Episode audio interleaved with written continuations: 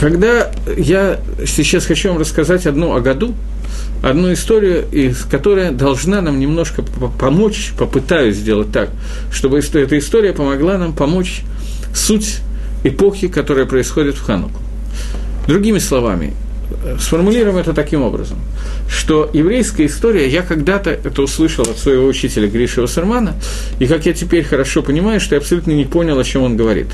Я даже на сто процентов не уверен, что он до конца понимал, когда он это говорил, хотя, может быть, он сильно больше знал, и тогда это понимал. Во всяком случае, для сейчас для меня очевидны те вещи, которые он тогда сказал.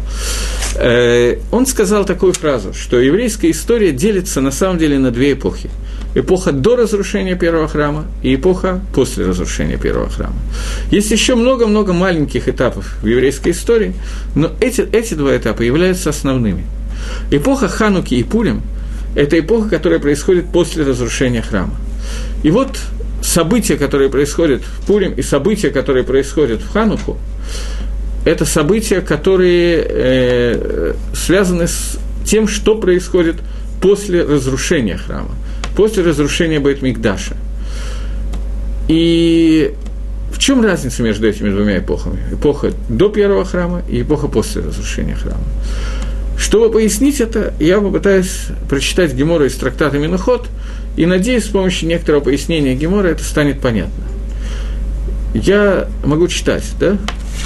Говорит Гемора, э, что я читаю вначале, еще раз я начинаю на иврите, и потом перевожу на русский для тех, кто могут понять, что я говорю на иврите, я хотел бы, чтобы они попытались понять, поэтому мне так будет удобнее. Говорит Гемора Омар Игуда Омар Раф. Сказал Раф Игуда от имени Рава. Быша Шала Маше Ламаром. С того момента, как Маше зашел в тот момент, когда Маше зашел на гору Синай для получения Тора, Мацала Акодыш Барву, он нашел Всевышнего. Э, Шиешев Вакашер Ктарим, который сидел и вязал коронки, рисовал какие-то коронки над буквами. Существует определенное количество букв, э, Шатнес, Гет, Шин, Цади, Заем, которые кончаются, вот если здесь кончается буква, вот там, где я показываю рукой, то сверху вот такие вот три коронки, три тага, три пальца, которые изображают у меня три тага, я не знаю, видно это или нет, но они изображают э, какие-то вещи, которые увидел Маше, как Всевышний рисует над этими буквами. Есть еще какие-то другие коронки, но сейчас речь идет об этих, скорее всего. Э, он увидел Всевышнего, который рисует коронки над буквами. Омар Лифанав сказал перед ними, Рибано, перед Всевышним, Рибано Шалам, господин всего мира, ми мяков альятха. Кто задерживает у тебя? Зачем ты это делаешь? Совсем, сам, сама формулировка вопроса недостаточно понятна. Кто тебе это задерживает? Что значит мими аков альятха? Кто задерживает? Кто делает... Я сразу поясню, что имеется в виду. Тора, вся Тора, это количество заповедей, количество, какое-то определенное указание, которое дано нам от Всевышнего для того, чтобы мы знали, как себя вести в этом мире. Если у тебя есть какое-то количество указаний, которые ты хочешь дать, то почему ты даешь в таком виде, что мы ничего не видим? Что это означает? Что мы не видим, э, как... Мы не понимаем, говорит Машет, попытаюсь все-таки лучше изобразить это, э, ты хочешь передать нам какую-то информацию о том, как нам себя вести. Ты передаешь его в виде каких-то коронок над буквами совершенно непонятными. Мапшат, что это такое? Если ты хочешь указать нам что-то, то укажи это в ясном виде. Почему ты указываешь это таким образом, что нам надо шифровывать, мучиться, думать и так далее? Хочешь что-то сообщить?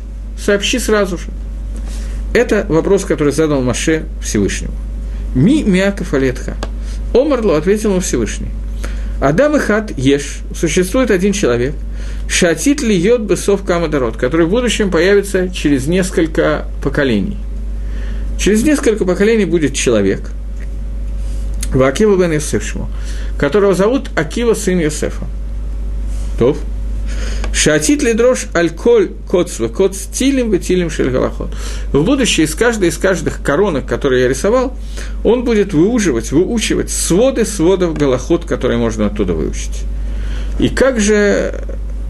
Поэтому мне нужны эти коронки. Ты сейчас не можешь знать другими словами, но в дальнейшем ты увидишь, как Раби Акива будет учить из этих коронок галахот, законы. То, говорит Маширабейну, Омар Лифанав сказал перед ними, Рибану Ширалам, Гереву Ли, покажи мне этого человека, Всевышний, господин мира, покажи мне этого человека, Акива бен Исефа. Омар лохзор лахарейха, вернись назад. Галах, Ваишев Бесов Шманар Шрот. Вернулся он и оказался сидящий в конце восьмого ряда. В последнем ряду, на Камчатке. В последнем ряду лекционного зала. Велога и еде мага намри. Маширабейну не понимал, что говорит Раби Акива и его ученики, о чем они беседуют. Не понимал Маширабейну. Для него это было непривычно. Я, например, привык в институте, что что-то говорят, а я не очень слушаю, остальное не очень понимаю. Он не понял. Ташаш кахо. Он расстроился. Расстроился в том, что он ослабел, почувствовал физическую слабость. Киван Шейгела Даварахат, в тот момент, когда они дошли до какого-то места изучения Торы, Омру Лоталмидав, ученики спросили Раби Акива, Раби, Минайн Лаха, Раби, откуда у тебя это? Омар Лаген, Халоха Лемойши Мессины. Сказал Маширабейн, э, сказал Раби Акива, что это галаха, которая была дана Маширабейну на горе Синай. Не Тешва, да то. Маширабейну успокоился. успокоился. Хазару Балиф на Якодыш вернулся на гору Синай и предстал перед Всевышним. Омар Лифанав сказал перед ним, Рибанош Алам, Всевышний Господин мира, Ешлаха Адам Кезева Атана Тентора Аль-Едо, сказал Всевышний, у тебя есть такой человек, как Раби Акива, и ты даешь Тору через меня, Омар Лошток Кахала Бамахшава, Лифанай. Замолчи так, мои мысли так захотели. То, там есть продолжение, но то, что нам, основное, то, что нам надо, мы сказали сейчас. Попытаемся разобраться с этим моментом, потому что мне кажется, что разобравшись с ним, мы можем понять суть эпохи Хануки и частично суть Махлокиса, Еваним и Иудим, греков и евреев. Я напоминаю, что я начал с вопроса о том, почему именно в это время, в эпоху, которая Пурим, Ханука и так далее, эпоху после разрушения храма, скажем, сразу после разрушения храма, или почти сразу, именно в это время могли произойти такие махлокот, такие споры, которые строили греки с евреями. До сих пор это быть не могло. Для того, чтобы это понять, нужно понять, чем отличается эпоха Маше и эпоха Раби Акива.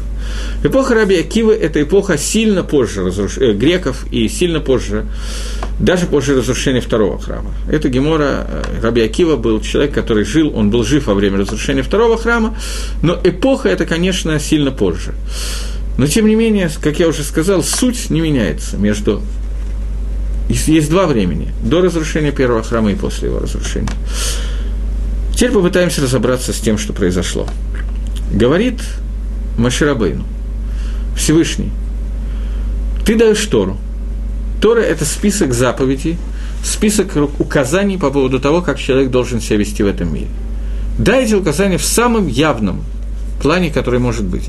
Дайте указания таким образом, чтобы человек мог четко выполнять все указания, которые ему были даны. Почему ты их даешь намеками, коронками над буквами – и так далее. Отвечает ему Всевышний, что ты этого не знаешь, но появится человек, который из этих коронок будет вводить своды сводов законов. Не один закон, а куча. Невероятное количество законов.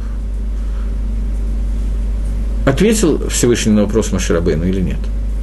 Вопрос был, зачем тебе нужно давать таким способом информацию? Ответ – в будущем будет человек, который из этой, будет из этих коронок выводить информацию – Лихойра, на первый взгляд, ответа нет. Маширабейну оказывается в классе у Раби Акива. Он не понимает, о чем говорит Раби Акива, и пугается. Ташаш он физически ослабел. От чего он испугался? От того, что он немножечко не понимает, что говорит Раби Акива? Ну, так не понимает. Ничего такого страшного, в общем, нет. Страх Маширабейну связан с тем, что Раби Акива преподает не математику, и не дифференциальное уравнение, и не еще чего-то, не знаю что он преподает Тору. То есть то, что получено Маширабейну на горе Синай. И получается, что он в Торе преподает то, что Маширабейну не понимает. Это изъян в Торе – изъян, которого испугался Маширабейну. Тора в дальнейшие поколения будет передан не в том виде, в котором получил Маше на. И боялся он до того момента, когда ученик спросил Раби Акиву, откуда ты это знаешь, откуда Раби, откуда это у тебя? И он ответил, что все это следует из тех принципов, которые получены Маширабейну на горе Синай. Тогда Маше успокоился. Это Тора Мойша, Тора, которая получена была Маширабейну. Я хочу здесь обратить ваше внимание на такой момент – сам Раби Акива был получен Маше на горе Синай. Вся эта история рассказывается во время получения Тора на горе Синай. То, как Раби Акива будет преподавать, получил Маше на горе Синай. Это часть Торы. То есть это неотъемлемая часть Тора, это суть Торы, кусочек. Одна из немногих вещей, которые нам рассказаны в Геморе про получение Тора на горе Синай. И при этом, при этом Раби Акива не, э, Маширабейну не понимал этой части Тора. Как это могло произойти? Чего именно он не понимал? Что здесь произошло? Это первый вопрос, который нас интересует –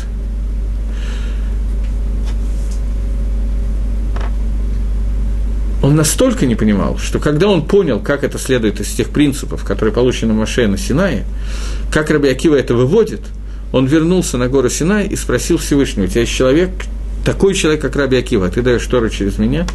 Ему сказали, что так мне захотелось, все. Не твой, не твой вопрос. Окей, ну наш вопрос сейчас. Почему Акодыш Брагу сделал именно таким образом. Что вообще это означает? Почему вопрос Кодыш Брагу неприемлем? Но что мы из этого можем выучить? Вопрос очень сильно приемлемый. И что Гемора хочет нам рассказать вообще? Это первая года, с которой я хотел начать сегодня. Мы вернемся к ней, естественно, и будем ее объяснять. Вторая года, на которой я хотел остановиться, она изложена практически там же чуть-чуть раньше, за один дав до этого, Гемора рассказывает, как Машарабейну оказался на горе Синай и получал распоряжение о том, как ему нужно построить мешкан, шатер, в котором будут приноситься жертвоприношения, и как ему нужно построить, э, сделать всю храмовую утварь. Что такое храмовая утварь? Два жертвенника, какие-то совочки для собирания угля, э, стол, на котором лежит лехем и по ним хлеб, э, минора и так далее. Все эти вещи Маше получил от Всевышнего и пересказал человеку по имени Бецалель. Бецалель очень хорошо умел работать руками, такой был мастер, на уроках труда в школе получал исключительно пятерки. И он был ответственный за то, чтобы приготовить все эти инструменты. Бецалелю в это время было не больше, не меньше 13 лет. В 13-летнем возрасте Бецалель должен был уже быть ответственный за эту работу, и у него достаточно хорошо получалось. Маширабейну, спустившись с горы Сина, рассказывал ему, это ты сделаешь так-то, это ты сделаешь так-то, и все детали того, как надо сделать, Бецалель уже производил это в действии. Когда Маше находился на горе Синай, ему все инструменты, которые нужно было сделать для службы в храме, он очень легко понял и быстро, как надо сделать, за исключением одной вещи – минора.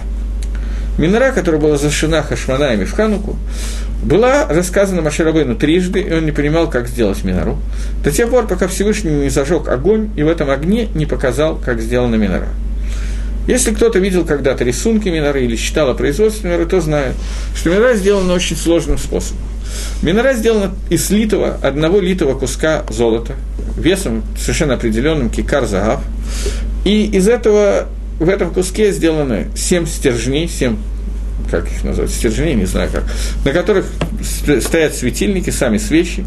И эти стержни сделаны так, что из одного из них выходит другой, из него выходит, разветвляется, какие-то ремонт, перах и так далее, всякие вещи, все это из одного литого Короче говоря, Маше не понимал технику, как это произошло, как это надо делать, до тех пор, пока ему не показали это прямо на горе Синай, Кодыш Брагу не показал это в огне.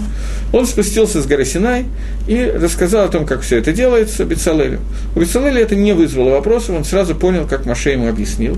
И Маше тоже немножечко испугался этого момента. Чего он испугался? Маширабейну понимал, что он хорошо умеет объяснять. Вся Тора дана через Маширабейну. Он хорошо умеет объяснять. Но тем не менее, он понимал, что Акодыш Брагу Всевышний благословен будет он, объясняет лучше, чем Маширабейн. Всевышний объяснял это Маше, и Маше не понял. Маше объясняет 13-летнему мальчику, который понял с первого объяснения – учитель несколько похуже, чем учитель Маширабейну, и мальчик несколько помоложе. Тем не менее, он понял сразу, а Маше этого не понял. Это вторая из записанных вещей, которые, в которых есть каше, которые были трудны Маширабейну. Их несколько вещей, есть три или четыре вещи, Гемора приводит три, Тосус еще одну четвертую вещь приводит, которые не понимал Маширабейну на горе Синай. Не то, что не понимал, он их понял, он их каше, ему это было каше. И надо понять, что именно ему было каше, что именно было непонятно в этих историях. Пока мы назвали две из них, остальные для нас не имеют имеет значение, за исключением, может быть, еще одной, которую я расскажу, но она не находится в Геморе.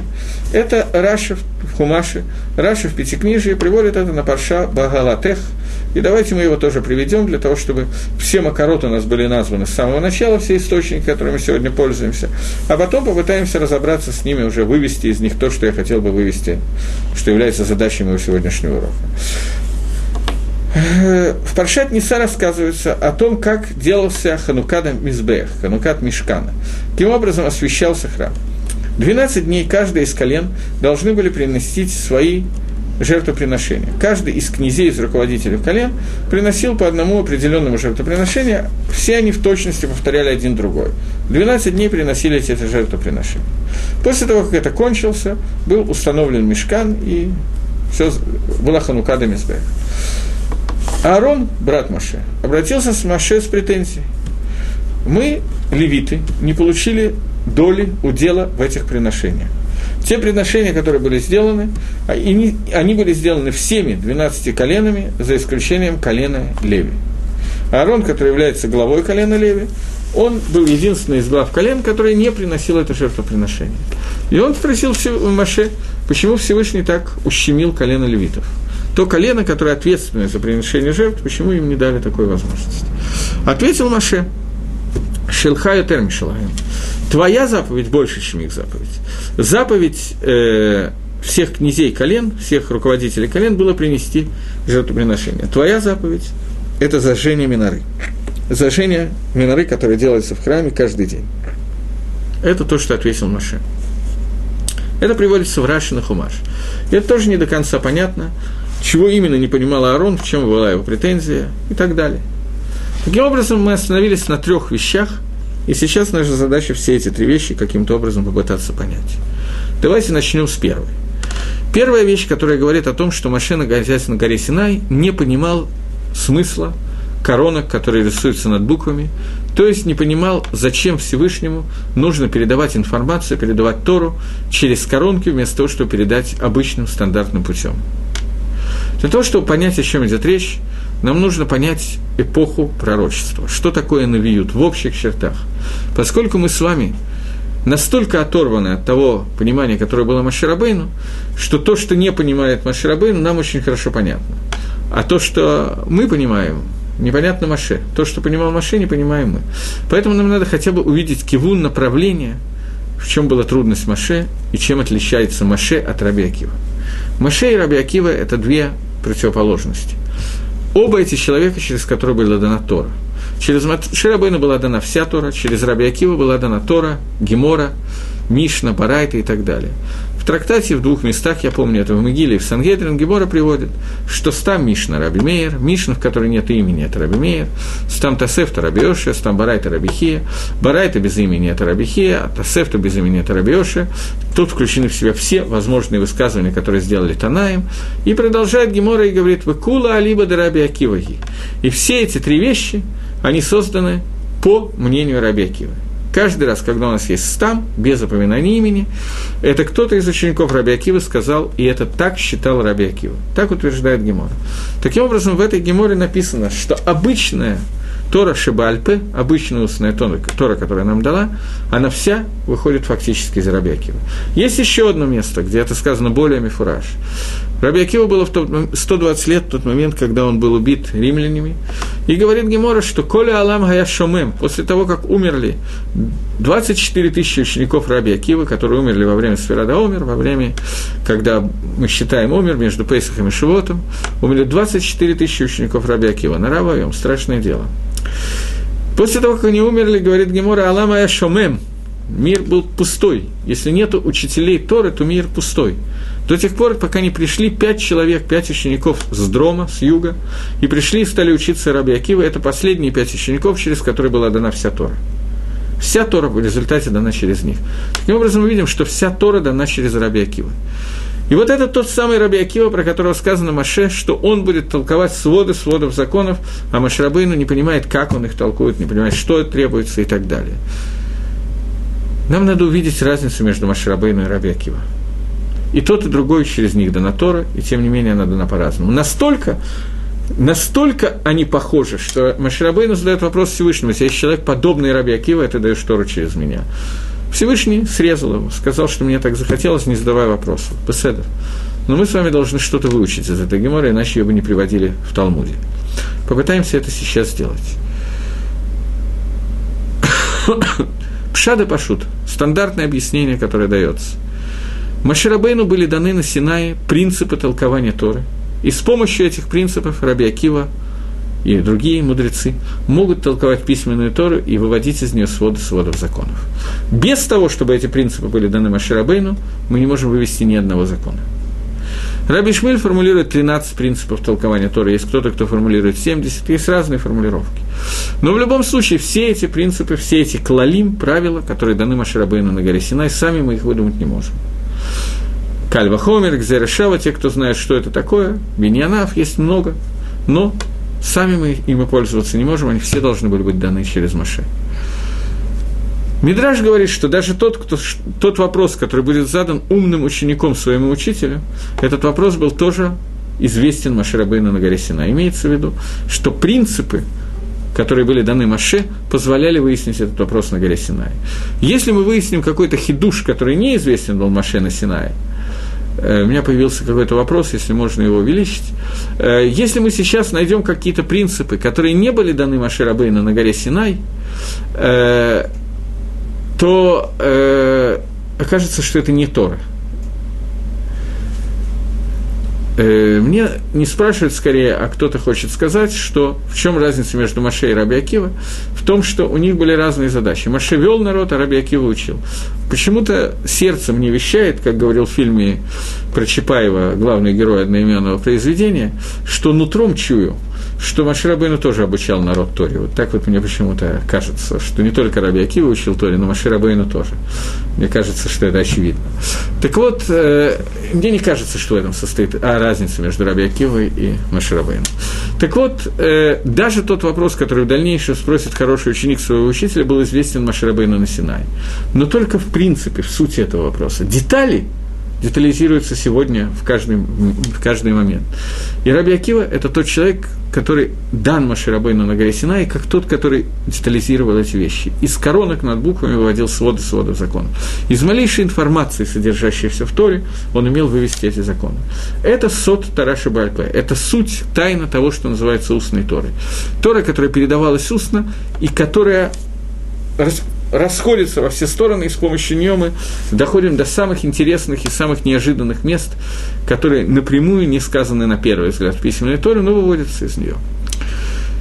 До того, как я приведу какой-то пример, я поясню, в чем разница между Маше и Рабьякива.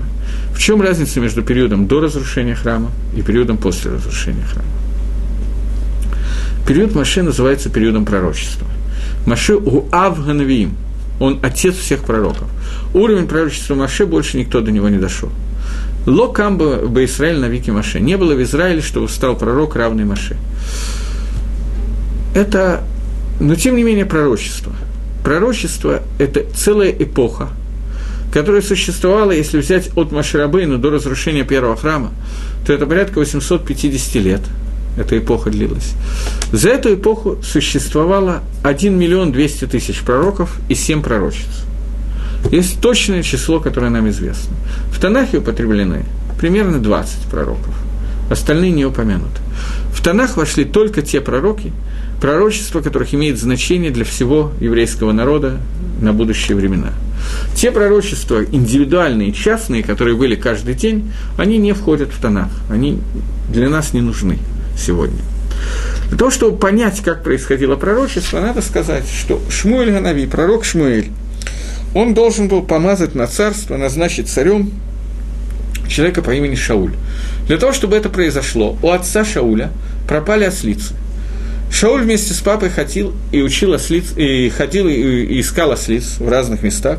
Когда они немножечко отчаялись и поняли, что ослицы мне найти, то они э, пришли к пророку Шмуэлю, чтобы узнать, где искать ослиц. Серьезная вещь, ослица. Потерялась, надо знать где. Шмуэль Анавей ему сказал, Шаулю, что ослица твоя находится вот в такой-то пещере, недалеко отсюда, в пяти минутах ходьбы, а заодно я должен помазать тебя на царство, чтобы ты стал царем Израиля. Так, между делом. Но икор для чего, суть для чего Шауль искал Шмуэля Нави, это найти своих ослиц. То есть я это привожу для примера, чтобы понять, по каким вопросам люди обращались к Нави. Любой вопрос, любое сомнение можно было выяснить у пророка. Пророк точно отвечал, что говорит Гакодыш Бургу, что говорит Эши. Было еще более высокое, чем пророчество откровение, которое шло через Урим в Итумим. У Кейн Годеля здесь была табличка из 12 камней, и ему задавались, не все вопросы можно было ему задать, и не каждый человек мог задать, но когда ему задавался вопрос, то, э, про, то э, загорались просто эти камни, начинали свечиваться слово «да» или «нет», а ошибка была практически исключена, почти исключена, и человек знал, что хочет от него Всевышний. Понятно, что сегодня мы находимся в совершенно ином уровне, этого не знаю. У Шмеля Нави была Ишива, он был Рош Ишива, я не знаю, это малоизвестная вещь. Пророк Самуил в русской транскрипции, транслитерации, он был Рош Ешивы. Он был руководителем высшего учебного заведения, где учили на пророков. Просто человек шел, учился, через некоторое время становился пророком. Каждый или не каждый, не знаю. Это махлокис, спор. Каждый или человек мог технически стать пророком или нет, или человек мог дойти до определенного уровня, а дальше это идет свыше, или любой человек мог выйти на этот уровень. Спор между решением, между первым комментатором и Талмуда, в который я сейчас не буду входить. Интересный вопрос, но входить я в него не буду. И вот на протяжении 800 с чем-то лет у нас было 1 миллион 200 тысяч пророков. Причем в последние годы этих пророков было 2-3. Все остальные распределились намного раньше. Таким образом, вы можете посчитать, сколько в каждом поколении каждый год было людей, которые пророчествовали. Сотни, если не тысячи. В любой момент, в любую, в любую секунду человек любой свой вопрос мог выяснить, знать желание Творца – это не уровень Маширабейну, но это очень высокий уровень. Уровень Маширабейну был нам вообще не понять, о чем идет речь.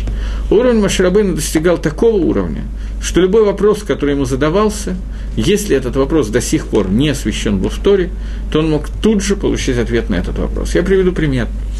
Бнот Салавхат, дочери человека по имени Салавхат, приходят к Маше и говорят о том, что существует закон, по которому дочка не наследует папе, э, каркаот, земельное имущество. Земельное имущество, надел в земле Израиля получают только мальчики. У нас папа вышел из Египта и получил хелик, удел в Эрицесрой. Сыновей у него не было. И столько несколько дочерей. В случае, если нет сына, наследуют дочки или нет, или этот удел распределяется между остальными семьями в колене. Маширабейну сказал, я не знаю, мне Всевышний ничего на эту тему не говорил, подождите, я сейчас отвечу.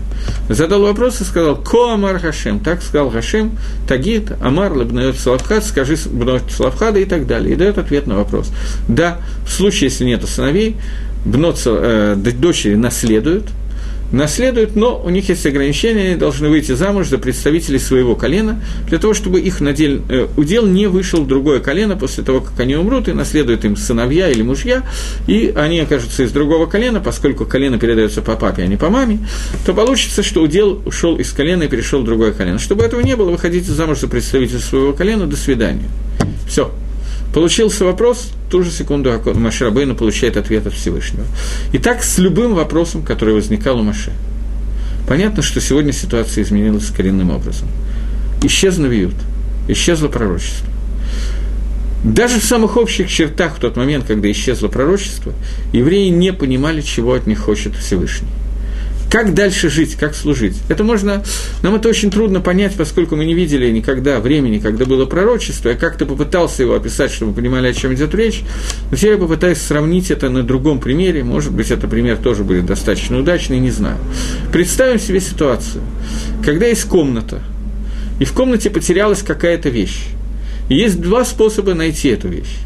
Первый способ – с выключенным светом облазить всю комнату и искать ее на ощупь, вот так вот руками, где-то натыкаясь на стулья, на столы, на провода, засунув два пальца в розетку и так далее, научившись ориентироваться и все-таки найти маленький, я не знаю, иголочку, которую я там потерял. Второй способ – это включить свет. Свет – это пророчество – и свет Маши Рабейну – это яркий прожектор, который светил именно в ту точку, которая его интересовала. Каждую секунду, когда у Маше был вопрос, каждый момент, который ему был неясен, Акодыш Барагу Всевышний Благословен, он включал прожектор и освещал это место. Поэтому Маширабейну было технически непонятен, непонятна такая вещь. А Кодыш Барагу, ты даешь штору для того, чтобы мы знали, как себя вести ты освещаешь тот момент, который вызывает у нас вопрос. Зачем же ты рисуешь коронками над, коронки над буквами, через которые надо думать, каким образом можно прийти к тому и другому выводу? Скажи прямо. Ответ, который получил Маше. Э, Маше, ты большой человек. но ты Авганавиим, ты отец пророков. Ты не представляешь себе ситуацию, как можно жить в тот момент, когда нету пророчества. Секунду. Это хороший вопрос. Мне задали вопрос, я, может быть, в конце урока успею на него ответить. Есть ли свобода выбора, если столько пророк, пророков есть много известно? Вопрос хороший, и на него надо ответить, но давайте я закончу вначале эту тему. Если не забуду, то... Если буду забывать, то кто-то напишите мне, пожалуйста, что я обещал ответить на этот вопрос. Так вот, отвечает Кодыш Баругу, отвечает Всевышний, что ты живешь в состоянии, когда ты видишь то, что тебе показывают. Существует другая эпоха, эпоха сокрытия лица Всевышнего. Когда желание Творца, лицо Творца будет скрыто, прожектор пророчества будет выключен. Я не люблю штампы, у меня получилось прожектор пророчества штампами, но извините, так случилось, я не нарочно. Так вот, в этой ситуации, когда вы не будете видеть рацион Гашема, желание Всевышнего в этом свете, вам понадобится понять, что хочет от вас Творец, совершенно по другому принципу. Этот принцип, который называется Тараши Бальпе, устная Тора. И для этого нужен Раби Акива. Раби Акива лавдавка, не именно Раби Акива. Раби Акива это в качестве примера, так же, как Машрабейну в качестве примера. Для этого нужен человек, который может учить Тору совершенно по-другому. Письменная Тора показывает тебе в Навиюте, что тебе нужно делать в пророчестве. Устная Тора, когда ты здесь внизу, в полной темноте, должен сам искать ответ на этот вопрос. Пожалуй, я сейчас отвечу на тот вопрос, который мне был задан, для того, чтобы из него вывести то, что я хочу сказать дальше. Мне задали вопрос, если есть свобода выбора, есть ли свобода выбора, если столько пророков, ведь много известно. Для того, чтобы ответить на этот вопрос, я приведу Гемору в трактате Сангедрин, который рассказывает про человека по имени Рафаши. Рафаши был человек, который закончил, один из тех, кто завершил составление Талмуда. Когда Рафаши давал урок однажды случилась такая история. Он сказал, завтра мы займемся изучением наших товарищей. Нашими товарищами он назвал царей нечестивцев, которые, которые были в, э, во время скажем, царь Минаша, э, про одного из них поговорим. Царь Минаша, который был для поклонников, он имел в виду, что у нас были в Израиле цари, которые были расшоем нечестивцы. И мы такие же, как они. Завтра мы будем учить историю наших товарищей, тех, которые на нашем уровне, такие же нечестивцы, как мы. Хотел таким образом немножко намекнуть ученикам, что надо лахзор бетшува, вернуться к шуве, хорошо себя вести и так далее. Пришел домой, поел, лег спать. Снится ему сон, во сне к нему приходит Раф, э, Раф. Во сне к нему приходит царь Минаша и задает ему один галактический вопрос. Я не буду сейчас входить в вопрос, чтобы не забивать вам голову. Задает ему вопрос, на который Рафаши не мог ответить. Не знал ответа на этот вопрос. Минаш ему говорит ответ на этот вопрос и говорит Рафаши, завтра я обещаю тебе сказать ответ на этот вопрос в Бейтмидыше от твоего имени – но если вы такие мудрецы, если вы так хорошо знаете Тору, а, я забыл, царь Минаши ему говорит, если ты такой амгарец, нечестивец, неграмотный человек, не знаешь ответ на простые вопросы, то как ты посмел сегодня в бейт мидраше назвать меня своим товарищем? Я твой Раф, ты должен мне уважение оказывать. Рафаши говорит, Микуба, принимаю, я был неправ. Завтра я обязательно скажу это Галаху от твоего имени в бейт мидраше, что так учил Раф Минаш, Раф царь Минаш нечестивец Гамур. А что, Сарафаш ему дал квот Рав. Но, если вы такие, Талмидей Хахами, если вы такие мудрые, то как могло быть, что вы все поклонялись идолам? Ответил Минаша, что если бы ты жил в нашу эпоху, когда была Эйцергара поклонение идолам, то ты бы задрал свой камзол для того, чтобы быстрее бежать к первому идолу, для того, чтобы лучше ему служить.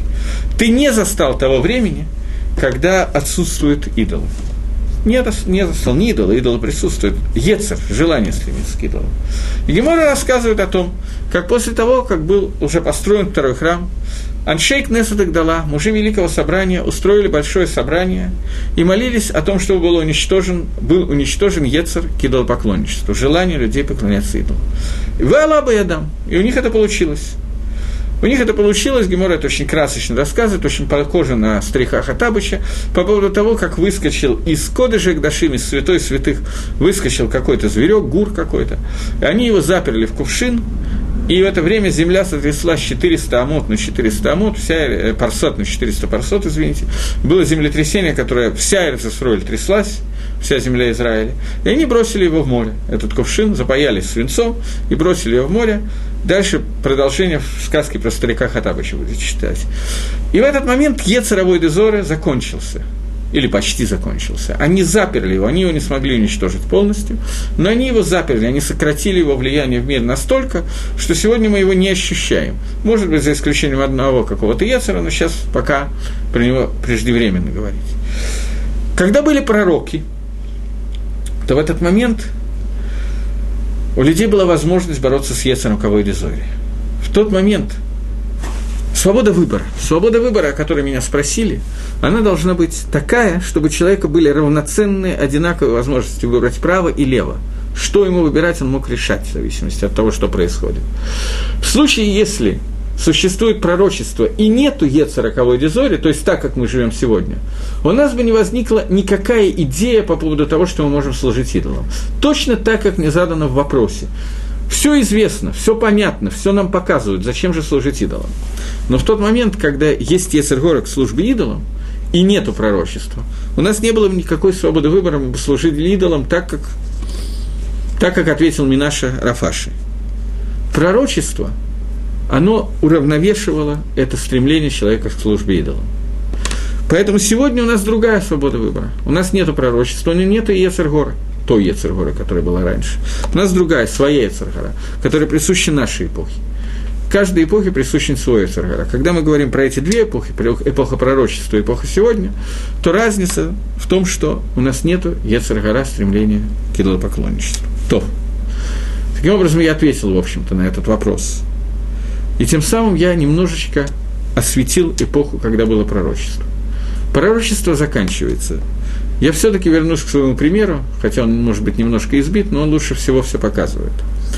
Человек находится в месте, где выключается полностью весь свет. Он находится в абсолютной темноте, полностью. У него есть вопрос, он не может спросить пророка, что теперь делать. Не только где ослицы, но даже просто, что хочет Гакодыш Баруху от меня, как сделать какую-то миссу. Все, нету возможности. Что ему делать сегодня? И вот здесь начинается новый этап. Этап, который называется этап Тара Шибальпе – этап устной Торы, которая базируется на разуме человека, который на основании тех калалим, тех правил, которые были даны Маширабейну на горе Синай, на основании тех коронок, которые рисовал Акодыш Барагу Всевышний над буквами во время дарования Торы, из них может начать выводить законы сравнивать одно место Торы с другим, видеть противоречие, находить ответ на это противоречие, находить несколько ответов, видеть, какой ответ идет в одну сторону, какой в другую, и на основании этого выводить голоход, то есть то, как надо себя вести. Так, как сказано про Раби Акива, который из этих коронок над буквами, тем более из самих слов, выводил своды сводов голоход, которые существуют. Это Талмуд, это Тора Шибальпе. Она невероятно похожа на греческую философию. Невероятно – Суть греческой философии, когда человек своим разумом постигает, что нужно в этом мире. Это может быть наука, это может быть философия, неважно какое направление. Человек с помощью того, как он думает, выводит, как ему надо себя вести. Это Плутоний, это Аристотель, это все философы, которых мы знаем и не знаем. И вот этот разум греков, он мог возникнуть только в тот момент, когда исчезло пророчество. Пока существовала эпоха Навиюта, если бы пришел такой Аристотель или кто-нибудь другой и начал говорить, что разум человека показывает то-то и то-то, над ним бы посмеялись. Что такое твой разум, когда здесь Шмуэль Янави или Маширабейну говорит, как, что хочет Гашем, и всем очевидно, что он хочет. Нет вопросов. Никто не будет пользоваться всякими глупостями. В тот момент, когда пророчество исчезает, мы должны начать думать. Для того, чтобы в темноте научиться, каким образом нам служить Хашему, то есть – узнать, чего от нас требуется в этом месте в это время. Лихойра, на первый взгляд, это и есть греческая философия. Поэтому приходят греки и говорят, поэтому Галут Иван, греческое изгнание. Если вы помните, я в прошлый урок начал с того, что второе предложение в Торе рассказывает нам о четырех галуйот, в которых был Амисраэль, четырех изгнаниях, в которых пропал Израиль. Греческое изгнание соответствует словам «Вехоших альпнейдхом» – «тьма над бездной». Тьма над поверхностью бездны. Это, говорит Решлакиш, это Еваним, которые Ихшиху Эйне Израиль, которые сделали темными глаза Израиля, сказав им такую экзейру, такое распоряжение, напишите вам на рогах у быка, у вас нету удела во Всевышнем Боге Израиля. Мы остановились на пояснении этого, но сейчас мы видим еще один аспект этого вопроса. Хоших, темнота, Греция ассоциируется с темнотой. Что значит темнота? Мы находимся в эпоху, когда мы не видим, не ощущаем Элаке Израиль, Всевышнего Бога Израиля. Мы не знаем, что Элаке Израиль хочет от нас. И в этот момент приходят греки и говорят, что в этой темноте то, что мы должны делать, это то, чему нас учит разум. Все, что разум не может постигнуть, это неверно. Мы не должны этим, на этом основываться.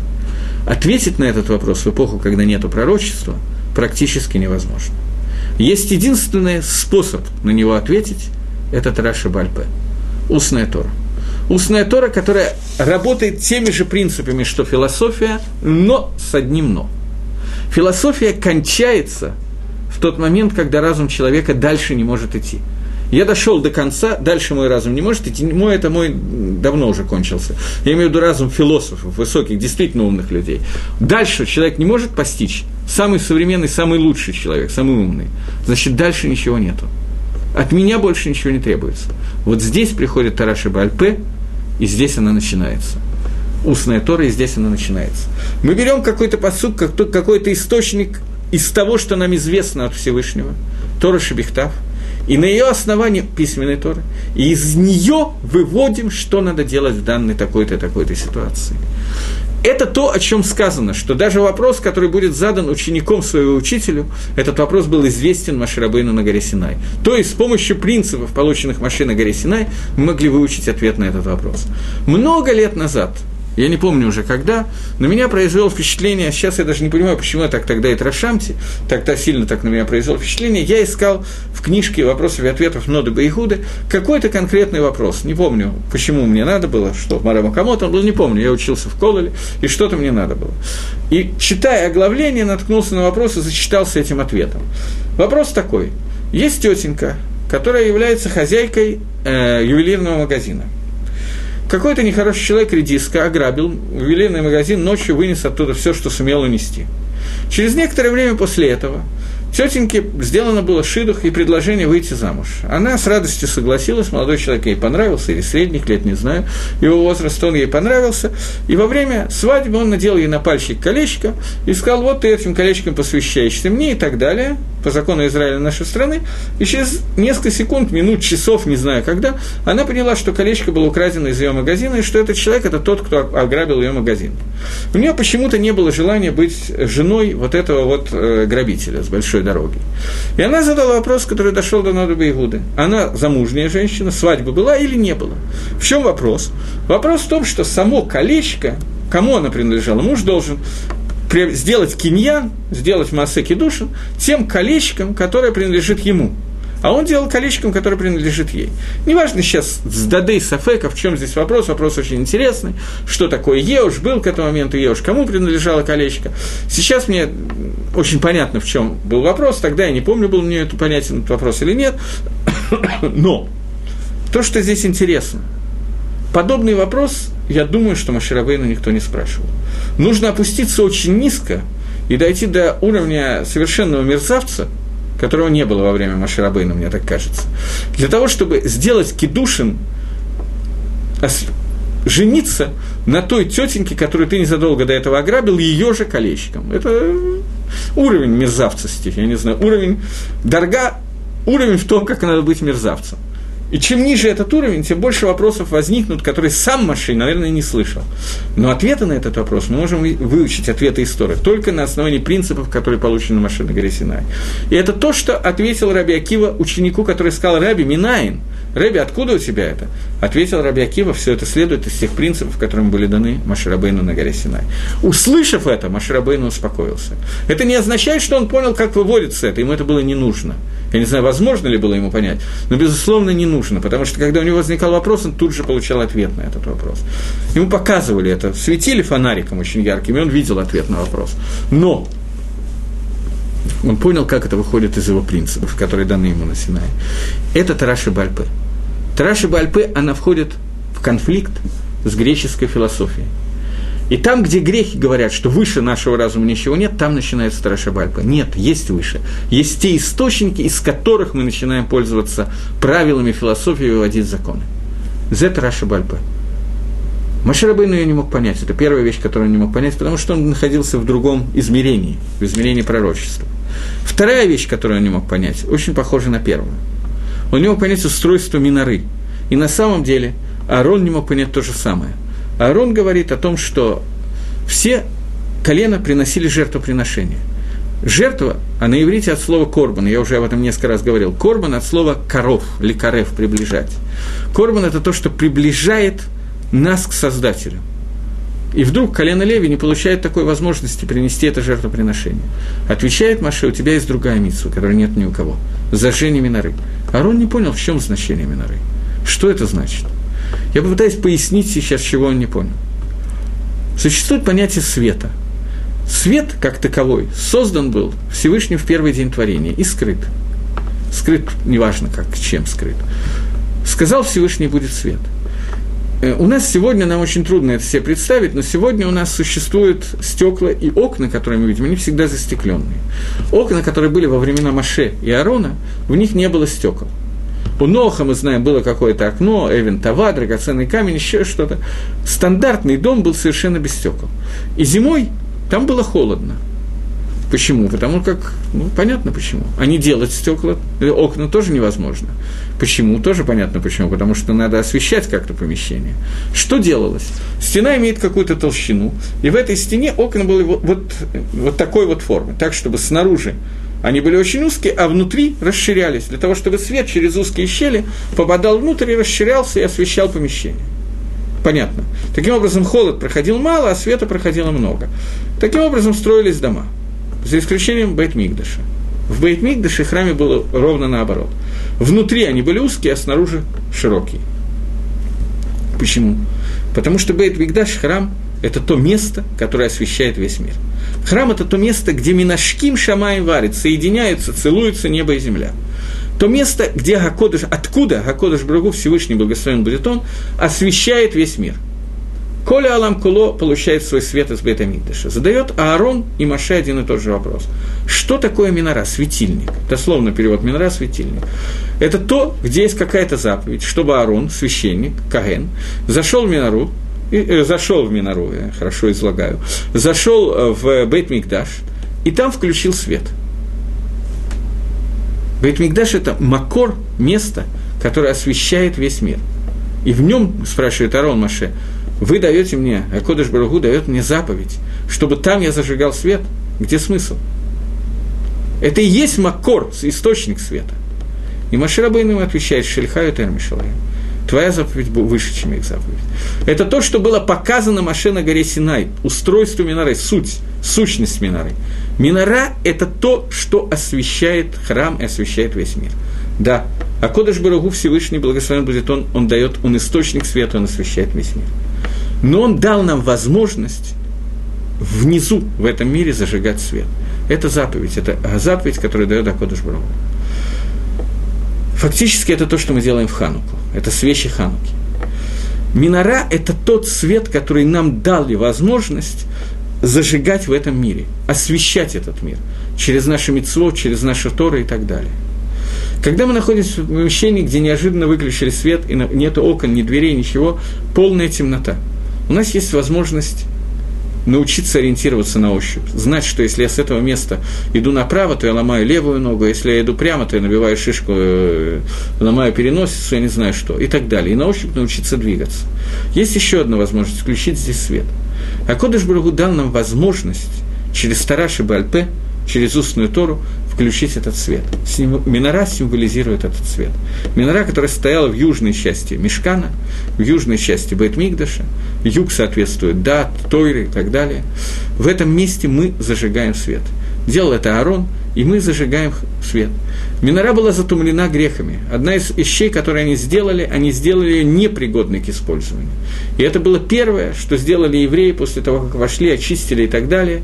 Они зажгли эту минору со всеми приключениями, которые мы обсуждали на прошлом уроке и не обсуждали, которые вы сами знаете.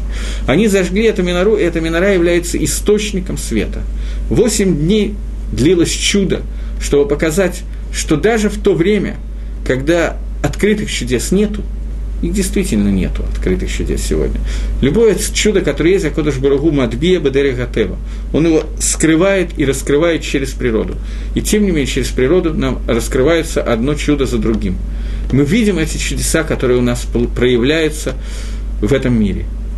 Восемь дней горела хану, хануки, э, не хануки, а минора, для того, чтобы у нас была возможность за это время приготовить масло, которое является тагор, символ Тора Шибальпе. Тараши Бальпе – это то единственное, что может сегодня противостоять греческой философии, которая осталась до наших дней тоже. Таким образом, я напоминаю то, что нам надо выучить из этих двух уроков. Греки сделали определенный экзерот, распоряжение, суть которых состояла в том, что этот мир совершенен, этот мир завершен, и в этом мире нет никакой функции человека. Человек может жить так, как ему хочется, так, как ему советует его природа – в ответ на это приходят евреи и говорят, что нет. А Кодыш Бару создал мир с определенной целью. И мы должны доделать этот мир. Мы должны привести его к какому-то результату. Это тот конфликт, который возник между ними. Каким образом вести к этому результату? Только во время, когда исчезло пророчество, мог возникнуть этот спор, этот конфликт. Конфликт, который говорит о том, что то, что я не понимаю разумом, то невозможно и не нужно – мы отвечаем, что нет. Даже в тот момент, когда у нас нет открытых чудес, исходящих от Всевышнего, на основании тех принципов, которые мы получили, на основании письменной Торы, Барайтот, Мишнайот и так далее, с помощью устной Торы, с помощью нашей логики, которую тоже Акодыш Бару дает нам, мы можем выучить своды сводов законов, то есть мы можем получить инструкцию к тому, как надо себя вести в этом мире. Тили Тилим Галахот выводил Раби Акива, своды сводов Галахот выводил Раби Акива, для того, чтобы научить нас, как вести в этом мире себя. Это Тараши Бальпе, который является праздником, который мы празднуем в Хану. Я хочу закончить, у меня есть еще примерно минута, я хочу закончить такой историей. Гемора в трактате Сангедрин говорит, Адама решен, после того, как он ел от дерева познания добра и зла, Адама решен Машехар Латогая – Адам решен оттянул себе крайнюю плоть и ликвидировал следы обрезания. Это то, чем, что заставляли греки делать евреев, которые хотели выступать на Олимпийских играх. Машех Арлатогая. Объясняет Магараль, что это значит. Магараль говорит, что Адам решен в тот момент, когда ел от дерева, он принял на себя такую идею философии. О том, что Акодыш Барагу сотворил мир – и устроил этот мир по законам природы. И дальше этот мир должен развиваться, и люди в этом мире жить, согласно законам природы. По законам природы человек должен быть орель. Он таким делается большая часть людей, с орлой, с крайней плотью. Когда мы убираем эту крайнюю плоть, мы показываем, что мы завершаем действие этого мира, что человек не завершен, и нам надо завершить самих себя и совершить весь мир. В тот момент, когда Адам решен отказался от этого, в тот момент, когда он ел от дерева познания, он отказался выполнять митцвот Всевышнего. Гемора говорит о том, что он Машех Арлатогая. Смысл этого, что он оттяг... оттянул себе крайнюю плоть, что он принял на себя в этот момент ту идею, которую в дальнейшем привели греки. У греков было на что опираться. Так объясняет Магараль этот момент – и Тора Шибальпе – это то, что помогает нам бороться с этой идеей, которая на самом деле, начиная с греческого изгнания до наших дней, очень, сильно, очень сильна среди нас и живет внутри нас. Поэтому Ханука Самех, и чтобы свечи Хануки и изучение Торы помогли нам каким-то образом выйти из этой сложной ситуации. Еще раз хорошей Хануки всем. До свидания.